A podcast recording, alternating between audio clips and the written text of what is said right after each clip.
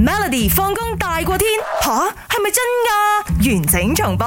好啦，呢、個時候一齊動動腦筋啦噃，嗯嗱、聽清楚問題咧就係、日本人咧玩扭蛋咧就好平常嘅，咁係嗯最近其中一款咧扭蛋咧就大受歡迎啦。請問呢個扭蛋裏邊放咗啲乜嘢咧？A. 木村拓哉簽名嘅嗯 keychain，B. 會生金花嘅種子，C. 超市嘅優惠券，D. 嗯陌生人嘅照片。冇可能係超市優惠券嘅，係咪？點解唔得咧？我其實如果果超市優惠券，我會去扭喎。即係你博搏啦，譬如話一千 yen 我可以換到五千 yen 嘅優惠券咁樣啊，係啊即係搏係咯。我覺得唔會咁普通啊，呢個係呢啲扭蛋應該唔會，明唔明？咁係咩？係啲陌生人嘅相。但係我唔明點解啲人要會去換陌生人嘅相。哎即係好坦白講嘅，而家一開打開個社交嗯即係媒體啊，咁樣一睇睇到嗰啲相全部調晒噶嘛，再唔係啦，真係調自己嘅樣咗噶嘛，嗰啲人，我想睇一個真實啲嘅陌生人嘅，我唔識嘅嗰個人，我覺得係幾有意思嘅一樣嘢。同埋咧，我覺得譬如話，好似好多拍戲咧，成日都有講嗰啲劇情咧，嗯就喺酒吧嗰度同啲陌生人傾偈咁嘛，啊其實都係一種抒發情緒嘅一個行為嚟嘅，我覺得。 OK 啊，咪因為佢唔識我，我唔識佢啊嘛，咪傾下心事都可以噶，我覺得。怪咯，其實乜哦嘢越嘢越怪咧，啲人就越中意啦。係咪 OK？係咪係咪嗯嗱我哋去日本咧，好多嘢玩噶啦嘛，好多嘢都好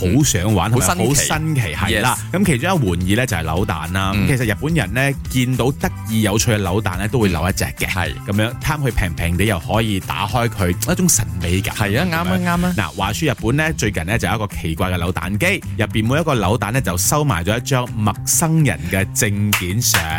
叮叮，由呢一個年輕嘅女仔啦，到中年大叔都有嗯三百 yen 一個扭蛋，全部咧都係非常正經望實個鏡頭啦，嗯即係思完想完全全標準嘅證件上嚟嘅。啊啊啊嗱估唔到咁樣嘅扭蛋一星期就火速被扭晒四百幾隻啦，你睇係大咪受歡迎啦。嗯咁啊，設計師就話啦，係叫呢一個置井廣樹啊。嗯佢話呢兩年嘅疫情咧，大家就長期戴口罩，好耐冇見到其他人嘅真面目啦。哦希望大家可以珍惜面對面嘅機會啦。咁樣嗯嗯咁誒呢個設計師亦都收集緊新嘅一批相啦。嗯咁佢話嚟緊呢，我知道呢一個日本開啦嘛，咁樣嗯嗯開十月十號啊嘛係啊，係啊嗯係咁會有更多人去日本咯，所以佢會覺得世全世界好多唔同嘅朋友咧，都會對佢呢一個陌生人嘅扭蛋機好有興趣。係咪佢講？因為疫情嘅關係，大家戴住口罩啊嘛。就算唔戴住口罩，你都見唔到人哋嘅真面目啊！我覺得而家呢個世界係 咪？但係如果你有機會去日本嘅話，你會唔會玩咧？我扭一扭一扭一扭真係啊上嚟啊啊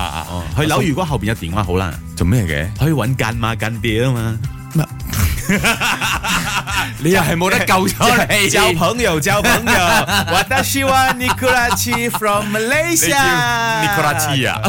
Nicholas 嘅日文係叫 Nicolachi 啊，哇，好辣黐，好似食得呢咁啊啊。叫 Nicolachi Ongu Silway 咁樣㗎。昂姑笑尾 啊！昂姑笑尾啦，你笑尾啊！每逢星期一至五傍晚四點到八點，有 William 新偉廉同埋 Nicholas 雍舒偉陪你 Melody 放工大過天，陪你開心快樂閃閃閃。